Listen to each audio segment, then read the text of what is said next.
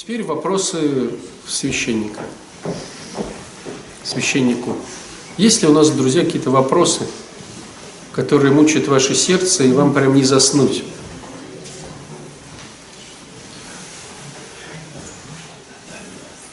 Все мучает. От всего не заснуть. Понятно. Давайте тогда начнем издалека, чтобы потом как-то к чему-то, может быть, это выведет. Если, друзья, у нас понимание в группе, что все, что не происходит в твоей жизни, и плохое, и хорошее, на самом деле тебе нравится и все тебя устраивает. Те деньги, которые есть в твоем кармане, твое жилье, которое, в котором ты спишь, та одежда, которую ты носишь, те родственники, которые с тобой живут, как они себя ведут. Отче, можно вопрос? Давай. Как молиться за людей, которых ты ненавидишь, и что ждать от этой молитвы? Как молиться за людей, которых ты Ненавидишь. ненавидишь? Господи, я ненавижу этого человека. Дай ему здоровья, любви, денег, машины, квартиры. Дай мне мудрости им в чем-то помогать. Пачка, зачем же нечестно. Как Я не нечестно. А, Есть такая... Я не могу сейчас ему это пожелать. Как я Да. Он меня частично это обещает. Да. А Знаете, вот если кто-то в программе, ну, просто, может быть, кто-то не есть в программе, но в программе есть такая интересная штука. Делай сначала как бы, как будто, а потом начнешь делать по-настоящему. Сначала, если не можешь, притворяйся. А вопрос, зачем так делать? Этот вопрос нужен только тем людям, которые хотят быть учениками Христа. Ну, то есть это же... Притворяйся, тренируйся. Не-не-не, я не про то. Ну, ты сначала зачем так делать? То есть я его ненавижу, зачем за него молиться?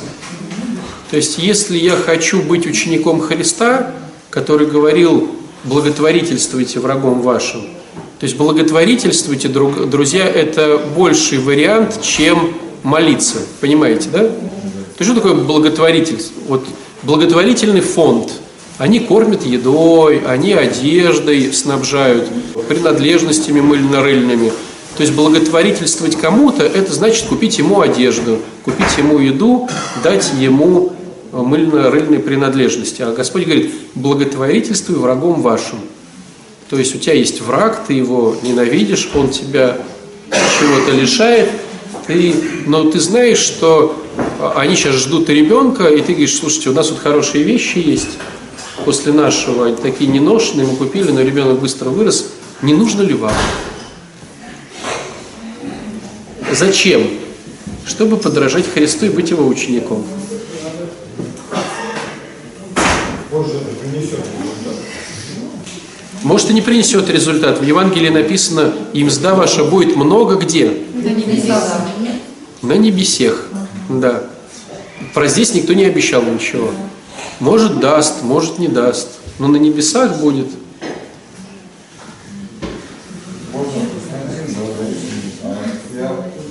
Посмотрел, сделал. Могу сказать, что да, здесь. Я понимаю, что когда я кого-то ненавижу, я очень плохо себя чувствую с этим человеком рядом. Очень плохо чувствую себя в общении с ним. И если я начинаю делать через силу, ну, прям, прям совсем убить готов, тогда я не, подхожу к нему вообще. Вот чуть-чуть уже начинаю понимать его ситуацию. И тогда можно, я так делал, я пытался что-то подарить, что-то дать, как быть доброго. И через некоторое время эта злость уходит, и я становлюсь тем, кто выиграл от этого. Человек, возможно, тоже не там что-то я давал. Я ему не давал плохое, я давал хорошее. То, что как вы вчера сказали, что немножечко было жалко. И тогда получается, что выигрыш его оба выигрыш. Как бы называется, когда 2 плюс 2 равно 12 там. А давайте э, переведем еще в такую плоскость этот вопрос. А есть ли понимание, что то, что мы думаем о том, что он нам желает зла, это наша интерпретация, не факт, что так и есть.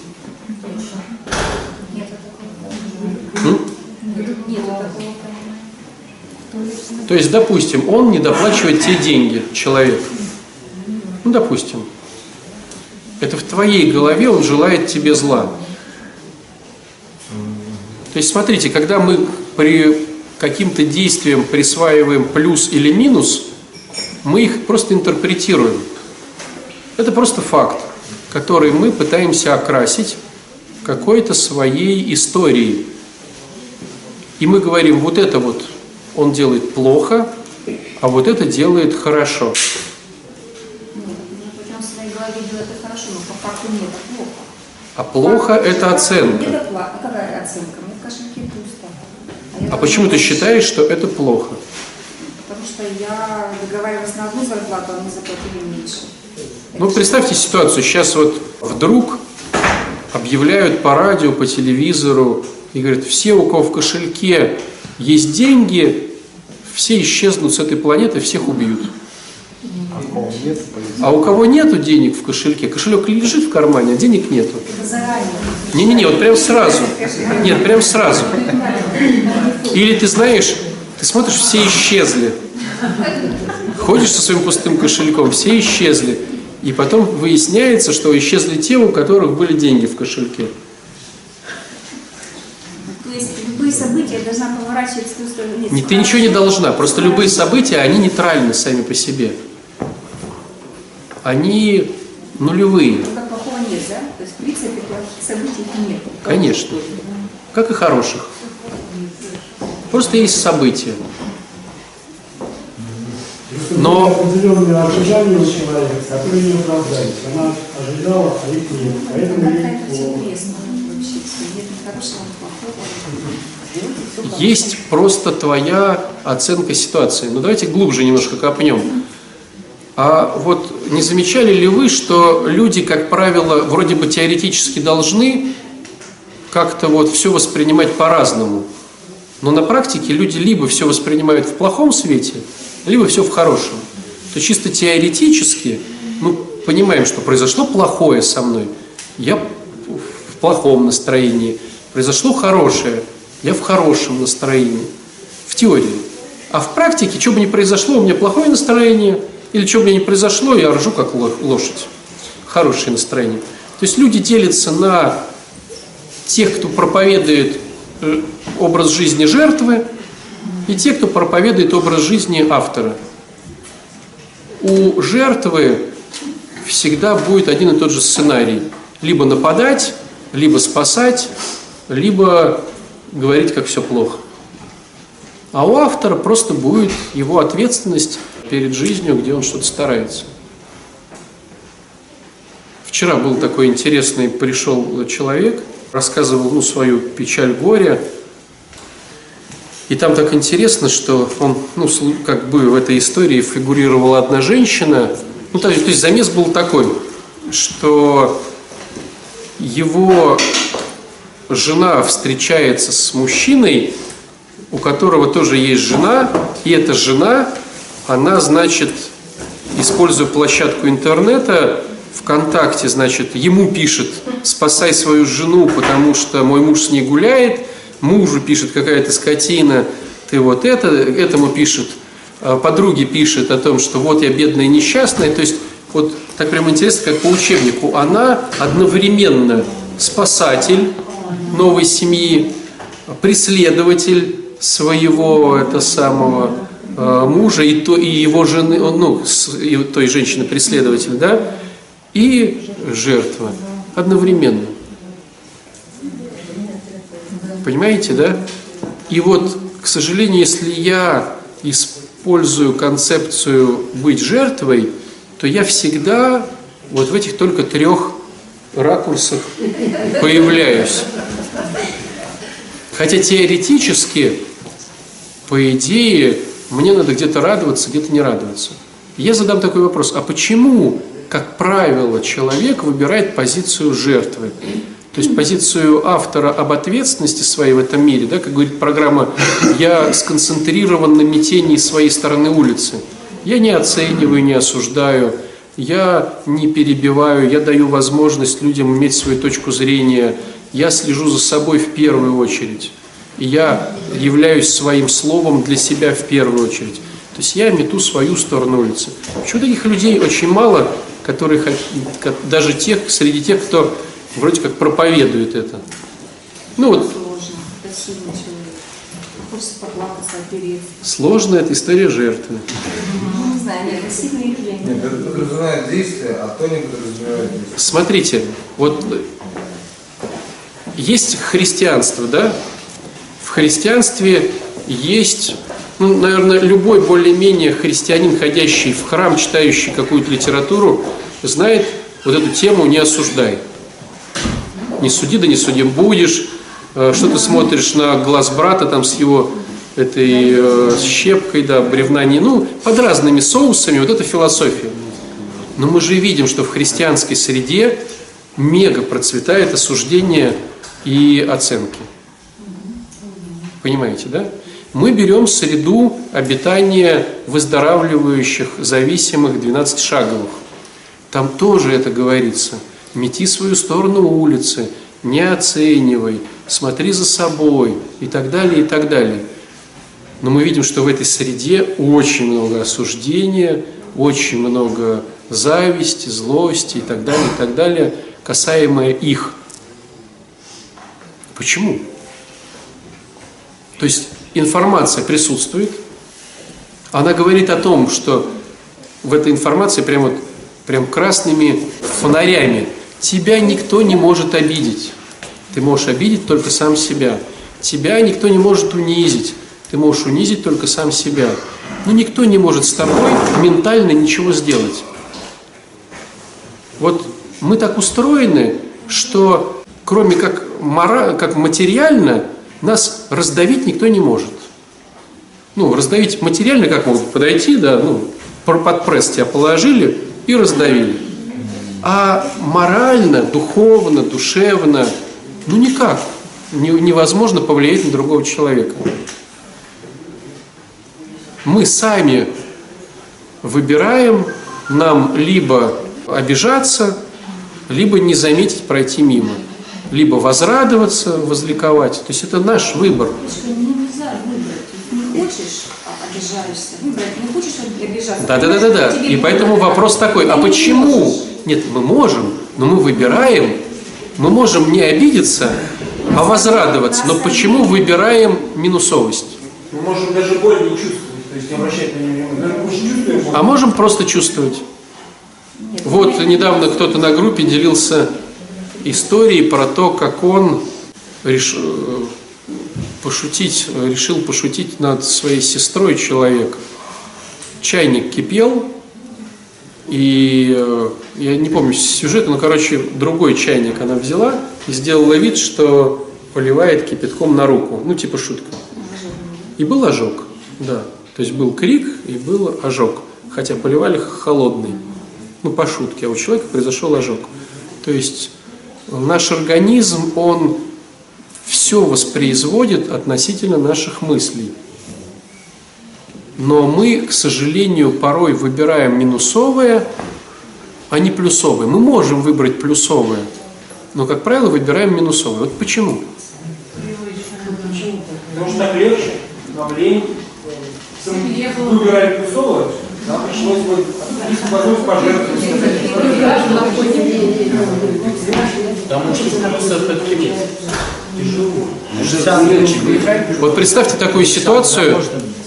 Скажи. Вот, э, плюс и вот еще очень важная вещь, я очень редко-редко слышу, когда человек имеет минус, он подходит и говорит, это, ко мне дня два назад пришло, человек говорит, блин, ты Абель, швед, но я твой Кай.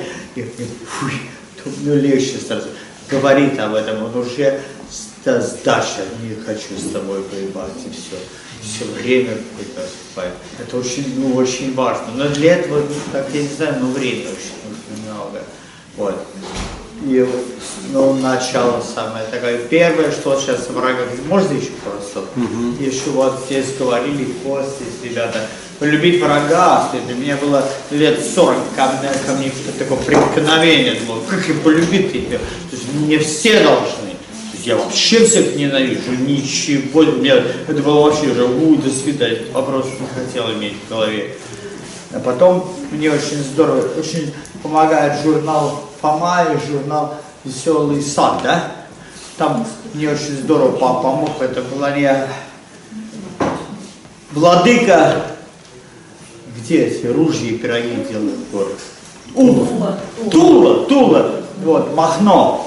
Он был представитель русской церкви в Париже, был представитель русской церкви в, в Нью-Йорке. Я сказал, ну, можете, можете послушать, вообще такой человек везде побывал. И он сказал, «Это если ты никому ничего, то врагам ничего не делаешь, это и называется начало того, что любить своего врага. Вот это, ну, это сколько-то лет назад у меня появилось, это первый я никогда не слышал. Потихоньку раскручивается и начинает работать. И я вас всех тоже. Так что вы слышали еще раз, как я всех люблю.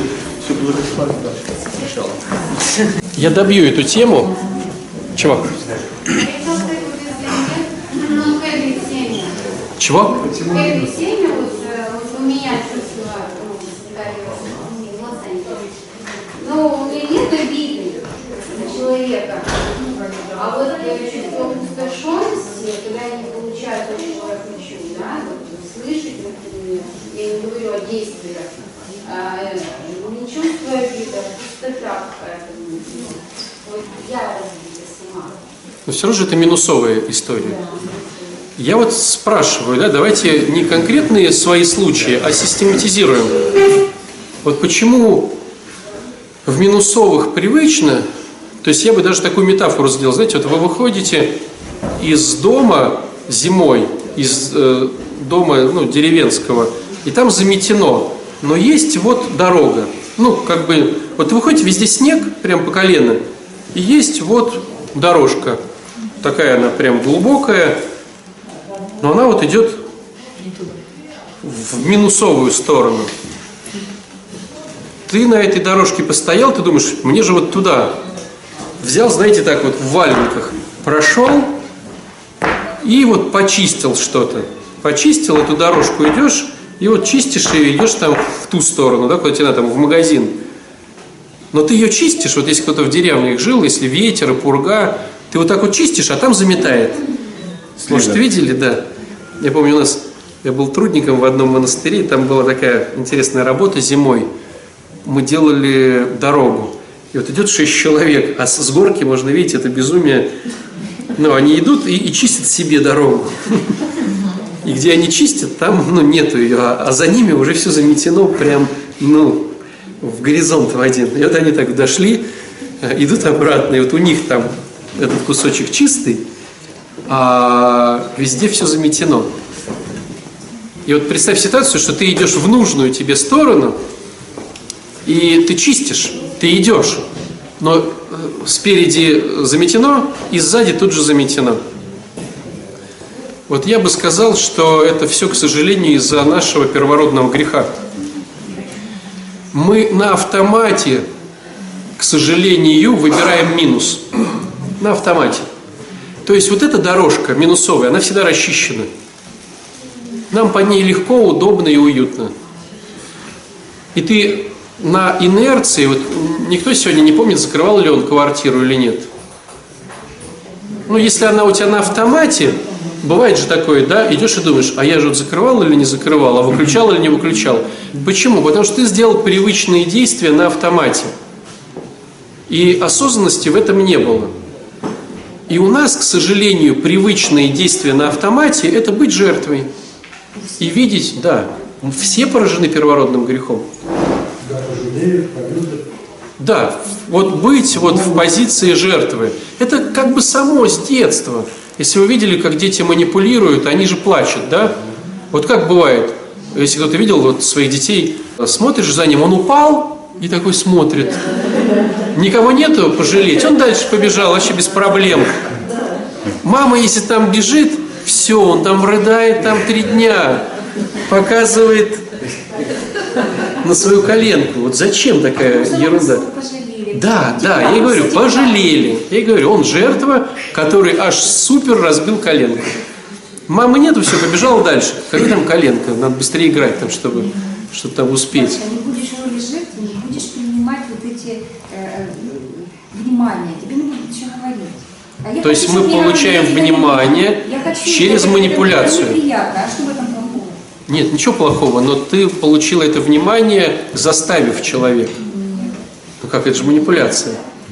Мама, пожалей меня, у меня там вообще раздроблена нога. Нет, мама что? Она там сидела, ела за своим столом, и подрываться от сериала там или чего-то. Я лишь, смотрите, концепцию, что когда ты выходишь из своей избушки в этот снег и пургу, вот эта дорога, она всегда расчищена. Дорога жертвы всегда прям вот, прям вот, прям вот так. По краям. И ты по ней, когда ты выходишь, ты же бежишь сюда на работу, да? Вот ты проснулся, у кого осознанность? Он проснулся, он что-то подумал. Ну, как обычно, будильник, все, так, надо быстро, чтобы... То... Потом выбежал, так, я уже на 15 минут опаздываю. Я добежал до работы, я сел, так, никто меня не заметил. Так, надо срочно попить чая, так, так, так. Вот, после работы я бегу. То есть мы по этой дорожке всегда бежим на автомате.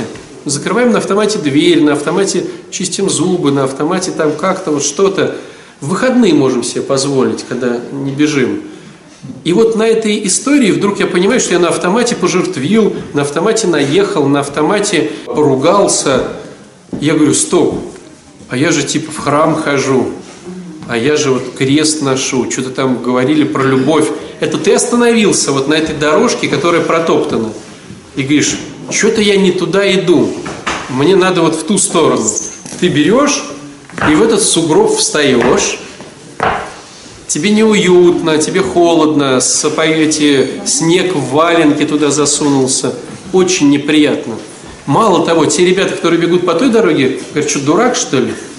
Ну просто проэкспериментируйте. Вот если сейчас будет зима, или, допустим, когда э, грязно, дворники выложили там дощечками, все бегут по дощечкам, а ты возьми из этих дощечек и в лужу встань, и по луже иди куда-нибудь. И скажи, что дурак что ли? Ну вот же тут дорожка. Зачем ты делаешь по-другому? Это же неудобно и бесполезно. То есть так люди, которые проявляются христианами, они непонятны и сумасшедшие для тех, кто про, про, про наторенные дорожки бегают. Но ты встал сюда, у тебя в руках есть вот этот инструмент под названием там, молитва, служение. Это как лопата. И чтобы тебе теперь дойти до нужного, там-то все прочищено дворниками. Не будем их называть, да? А здесь вот ты сам, и, и под, подстава-то вся в том, что ты вот чистишь, сделал три шага, а тут уже замело. И вот такой зизифов труд. Быть христианином – это вот такая вот. Ты каждый день что-то делаешь, а никто не понимает, все над тобой смеются, все что-то. И ты вот дошел до своего места. А потом происходит такая история, день сурка. Ты просыпаешься, и тут заметено, а тут опять. И тебе опять надо бежать на работу. И мы находимся все постоянно, каждый раз вот в этой истории. Надо выйти из дома, тут выметено, а чтобы пойти путем Христа, надо это сделать неудобно. И, и ну, как сказать, понятное дело, что постепенно-постепенно эта дорожка тоже вытаптывается. Не, не совсем такой, да, зизифов труд, но она вытаптывается где-то вот немножко. То есть рядом с тобой, те, кто с тобой дружит, вот спереди, сзади, вот бригада лопатчиков этих, да, они вроде тоже в одном. А кто не с тобой, те не с тобой. Так ведь по жизни? Они То есть- закидывают эту тропу. Да, это те, кто чистит ту, а они кидают на это. Вот. То есть, какой бы ты ни был человек, как бы ты ни рождался, мужчина, женщина, в хорошей, в семье, в бедной, в богатой, с какими-то там наследственными, ненаследственными, ты все равно имеешь этот первородный грех. И ты будешь инстинктивно выбирать минусы, и они для тебя будут нормальны. Но эта история не про Христа. А про Христа это все неудобно, тяжело и как-то непонятно. Надо постоянно тренировать просто. Тут не натренируешь, надо просто постоянно делать. Вот смотрите, постоянно тренировать, вот, вот давайте, смотрите, с тренировками. Вот смотри, Андрюх, если взять вариант слова тренировка. Вот э, кто долго в спорте тренировался, есть же, наверное, да, среди нас те, кто в каком-то... Не-не, смотри, про, про что хочу сказать. Вот кто в спорте был долго и достиг даже каких-то там званий там или чего-то, ну, ты две недели не потренируешься, ну, не сказать, что ты прям обалденно отодвинулся назад. Ну, вот летом уезжают все на дачу, там, к бабушке на месяц отпуска. Ну, не потренировался ты, если ты мастер спорта по лыжному бегу. Ну, что ты прям стал опять э, новичком, что ли? Ну, вот сколько тебе нужно в спорте, будучи профессионалом, чтобы не потренироваться и забыть там, из прям глобально упасть? Вот сколько нужно? Год, может быть, два там, да? Вот если ты хорошо знаешь английский, ты его уже хорошо знаешь. Сколько тебе нужно времени, чтобы ты опять с нулевого уровня начал? Ну сколько? Ну, если ты хорошо знаешь.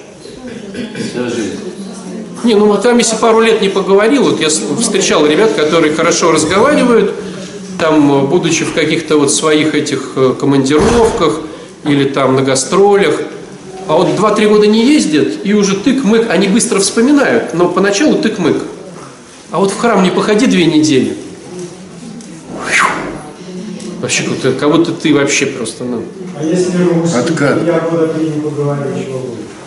Ну, тоже забудешь, наверное, потом быстро вспомнишь. Я просто, смотрите, в тренировочном процессе результат долго накапливается и долго потом остается. А в духовном процессе ты хоть 20 лет в храм ходи, две недели не походил, ты как будто прям вообще, ну, вот вообще просто как будто. И мстить хочется, и осуждать хочется. Не то, что хочется мстить, осуждать, я даже неправильные слова сказал. Ты мстишь, и ты осуждаешь.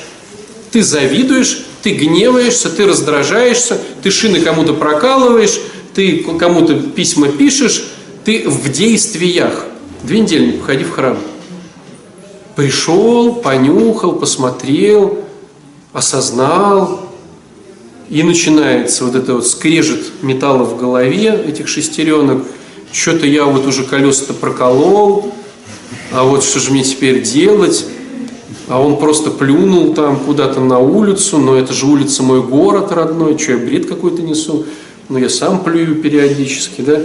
И вот это две недели не походи в храм, а месяц не походи в храм, так вообще, ну, и не придешь. То есть вот с храмом такая... С храма уже как бы начать. Да. Но если месяц не был в храме, то есть такая интересная штука, чем больше не бываешь, тем сложнее зайти потом. А что обо мне думают, а я что как, а как я там это, да и вроде как некогда, да вроде все по-честному, смотрю на часы, тут запланировано к тещеньке, тут с детьми, тут туда-то. Я был в санатории, и я ходил в храм каждый день. Каждый день ходил, молился. Да, вот седьмой шаг я делал, я промаливал свои недостатки. Но там не было группы, и на третью неделю меня замотало. Три недели всего. Ну, три недели не прошло и замотало меня. Хотя я звонил этот, своему спонсору, да, мне нужна была группа. Но, так, а вот говорится, что один Бог. Я ходил каждый день в храм. Не-не-не. Что такое храм? Храм это люди. Храм это не стены. Храм это вот мы сейчас сидим, это храм. Мы сейчас можем вот так вот взять, ну великан нас возьмет и перенесет на шестую линию к фонтану.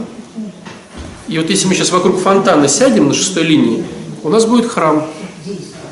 Мы встанем и будем молиться Богу на небо. И будет храм. Храм это не стены. Храм это где двое или трое во имя мое. Если я прихожу один в храм, я пользуюсь только тем, что там стоят люди, которые сейчас молятся. А вот давайте сейчас фантазируем, ты заходишь в храм, где никого нету, и не было, никто тут не молится. Ну, стены стоят классические, ну, архитектура, все правильно, иконы, а людей там не было, допустим. Ну, бывает же ситуация, что взял там, пост... да не будет эффекта никакого. Потому что храм, где двое или трое собраны во имя мое, я посреди них. Да, если один священник пришел, а людей нет, он не имеет права вести службу. Хотя бы как минимум один в храме, там, свечной, бабушка какая-то сидит. Священник не имеет права вести литургию один. Потому что где двое или трое. Ну, это можно вообще и одному, в одиночной камере. Но будет вот этот, вот этот вариант, будет, понимаешь? Да, ты с Богом соединяешься, но церкви нету. А, Ты с Богом соединяешься, нету храма. а вот я знаю, что как бы построена типа часовня, но там маленькая такая частная территория, церквушечка маленькая. Они построили в садово- в садоводстве, ЖЭС, не знаю, ну, для сельчан, как бы. Вот туда почему-то никто не ходит. У всех ну, все заняты, и туда никто не ходит. Ходит только, получается, эта семья, кто построил.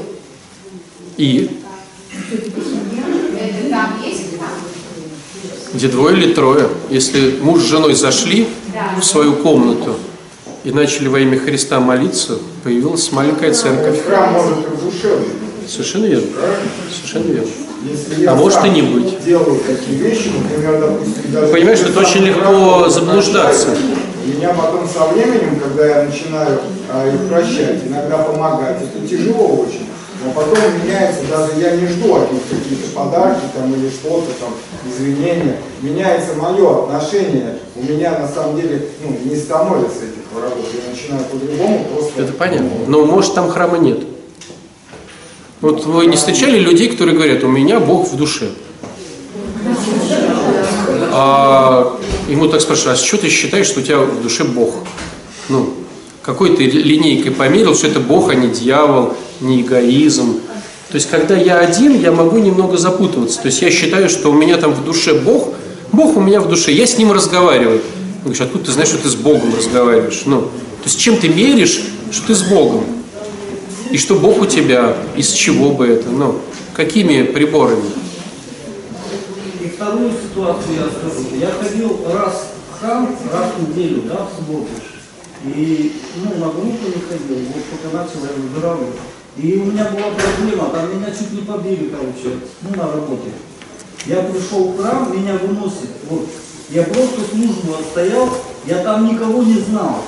Службу я отстоял, я вышел просветленный. Ну, это нормально. И вот там еще рядом группа, и мне группа не нужна была. Я что-то понял. Я даже молиться не умел, я очень знал. Но и зашел я на группу, и вроде группа, да, что-то мне сказали, и у меня все упало, короче. Думаю, зачем мне группа нужна была? Я в храме нашел, что не надо было, да? Я не Но знаю. И ситуация вот другая, короче.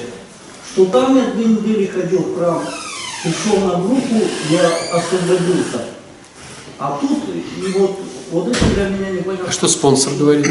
Спонсор, он говорит, молись. Ну и молись. А как вот цветы от Сергия Александра? Свирский. Свирский, да. Это- Сергей Радонежский. Да. Серафим Саровский. Вот. Они, получается, без, без церкви, но они же сами, которые учатся без церкви. Ну, лет были прям лет, день, два. сложно. Но понимаете, мы когда начинаем их жития анализировать, мы анализируем не житие Александра Свирского или Сергия Радонежского. Мы анализируем эпос про Сергия Радонежского или Александра Свирского. Что там было на самом деле и почему, допустим, Александр Свирский ушел с Валаама? Из-за конфликтов или из-за того, что стал более сильнее или что-то еще. Ну, то есть нельзя перенять эпос как кальку к жизни. То есть я вот я сейчас пошел в лес и стал тоже там рубить, значит, и, и что-то там делать. Ну, к сожалению. То есть, да, мы берем общую канву, но там же то, что мы слышим, это недословная инструкция, как поступать новоначальному монаху в случае, если он решил что-то. Понимаешь? Свя- Святые не в счет, значит. Святые не в счет. Вот э, Симон, Но возьмите э, эту самую Ма- Марию египетскую. То есть, а, покаяние какое в начале, да? Б причастилась, да, и там вот, ну, попробуй так вот поживи. То есть, знаете, ну, есть, э, есть великие. Мы, к сожалению, не великие, мы обычные. И великий может при катастрофе доплыть до берега, не раздеваясь. А тебе-то лучше ботиночки скинуть и свой, свою курточку тоже убрать, потому что, может, потонешь. И мы точности не знаем никаких. Мы знаем идею. Сергий Радонежский ушел из дома. Сейчас бы это сказали непослушание. Вот, ушел, да, ушел с братом, начинали там что-то. Брат потом ушел, как он бедный там с этими зверями там жил или что-то еще. Ну, не знаем. Можем видеть, что это какая-то в хорошем смысле вот такая прям история. Но тебе не надо ее повторять. Понимаешь, да? То есть нам бы повторить у себя на кухне хотя бы эту историю, чтобы ну, из чужого холодильника не брать варенье, э, чтобы свою посуду грязную не подкладывать соседям. Ну, я не знаю, вот нам бы вот это хотя бы, понимаете, на уровне бытовухи. А мы такие, вот, Мария Египетская там в пустыне. Ну, надо им молиться, как великим помощникам, которые нам помогают. Житие Сергия Радонежского было записано на бумагу чего-то там через несколько столетий. До этого передавалось из уст в уста. Поэтому не надо это воспринимать как инструкция для действия. Но я все же с этим вопросом. То есть, смотрите, у каждого из нас есть своя история, чем мы грустим и что нас не устраивает. Я лишь хочу опять вернуться к нашим баранам. Тебя все устраивает, но если и тебе все это выгодно и нормально, но чтобы это не, чтобы ты из этого вышел, тебе надо выходить с проторенной дороги и идти, чистя снег, который будет заметать.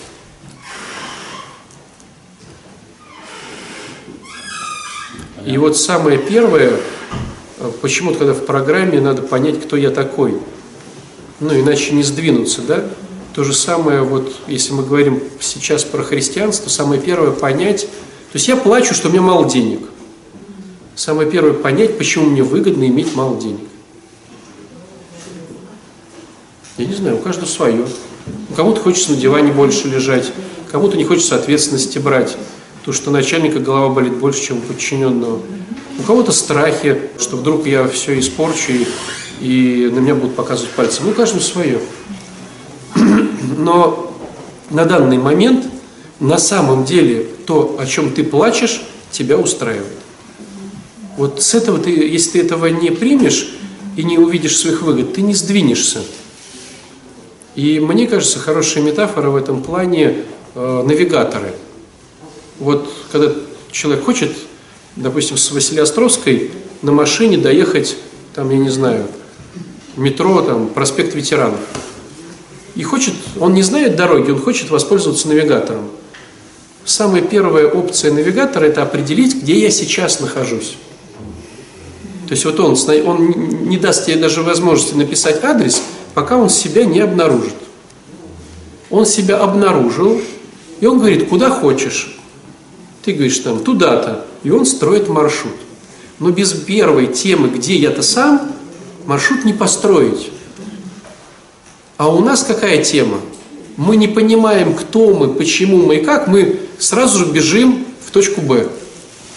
Бежим, бежим, бежим, пользуемся инструментами, тем, всем, а прибегаем не туда. Все равно раздражение, злость, гнев, обиды, зависть, ревность.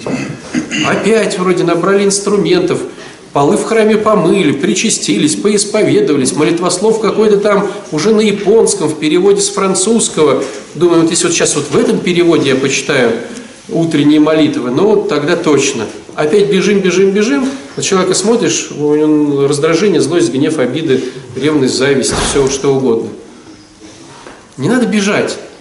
Ты сначала определись, кто ты. Вот чтобы понять, где я нахожусь, с кем я нахожусь, в чем выгода мне быть таким, в чем выгода мне быть с ним или с ней, в чем выгода мне жить в этой квартире, в чем выгода мне иметь эти деньги. Вот я, вот есть я. Да, это может быть неприятно, но зато честно. Кто-то женится на деньгах, а не на муже, жене, кто-то женится на их родителях, потому что они богатые, кто-то женится, э, потому что страшно остаться одному, кто-то работает, потому что близко от дома, хотя, ну, то есть, вот определись по-честному, что ты из себя представляешь. И все, что ты имеешь, на самом деле тебя устраивает. Потому что если тебя не устраивает, ты что-то делаешь, чтобы это изменить. Ну, возьмите вот толстяка. Вот он ходит и говорит, надо бы сбросить пузо, надо бы сбросить пузо. Но ест.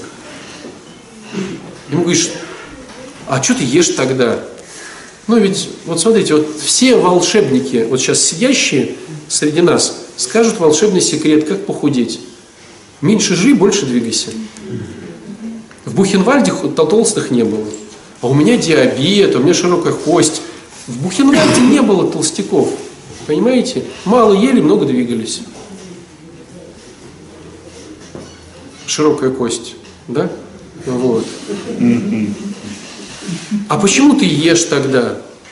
Ты что, не хочешь похудеть? Хочу. А почему ты ешь? Потому что на чаше весов хочу похудеть легче, а пожрать на ночь тяжелее. И вот вы сейчас пойдете все домой, я пойду домой, чтобы вкусненького взять, или там оно лежит, и надо его съесть. Вкусненького. И даже если ты поставил себе кучу запретов, каких-то диетических, из того, что можно, найдешь самое вкусное. Будешь смаковать, вот так вот к носу поднесешь. Ну вот так вот. То есть я хочу к чему? Вот было бы здорово, чтобы каждый из нас сначала прописал, на что у него претензии к жизни. Там, к деньгам, к жилью, к здоровью, к отношениям, к работе. А потом посмотри на этот список и напиши, что тебе на самом деле выгодно в каждом из этих пунктов. И ты увидишь, ну, если так хорошо по самоанализу работать, 15-20 пунктов за по каждой штуке будет. По здоровью такому будет 15-20 бонусов. По таким деньгам, которые ты имеешь, по жилью, по работе, по отношениям. 15-20. 3-4 будет сверху на плаву, 15-20, если так поглубже. Потом будет инсайт, такая корова нужна самому. Вот. Что я все всем рассказываю, что плохо. А потом будет выбор. Так либо я остаюсь с этим, либо я все-таки что-то меняю.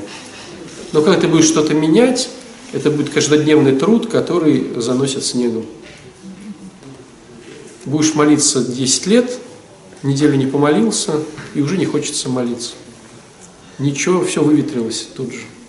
Причащался 15 лет, не попричащаешься две недели, и фью, как будто и не причащался никогда. И уже неохота, и вставать жалко, и так далее, и так далее. Носил в тюрьму мармеладки, не поносил две недели, и уже деньги на другое тратятся. На этой счастливой ноте, друзья, давайте закончим и начнем Акафист.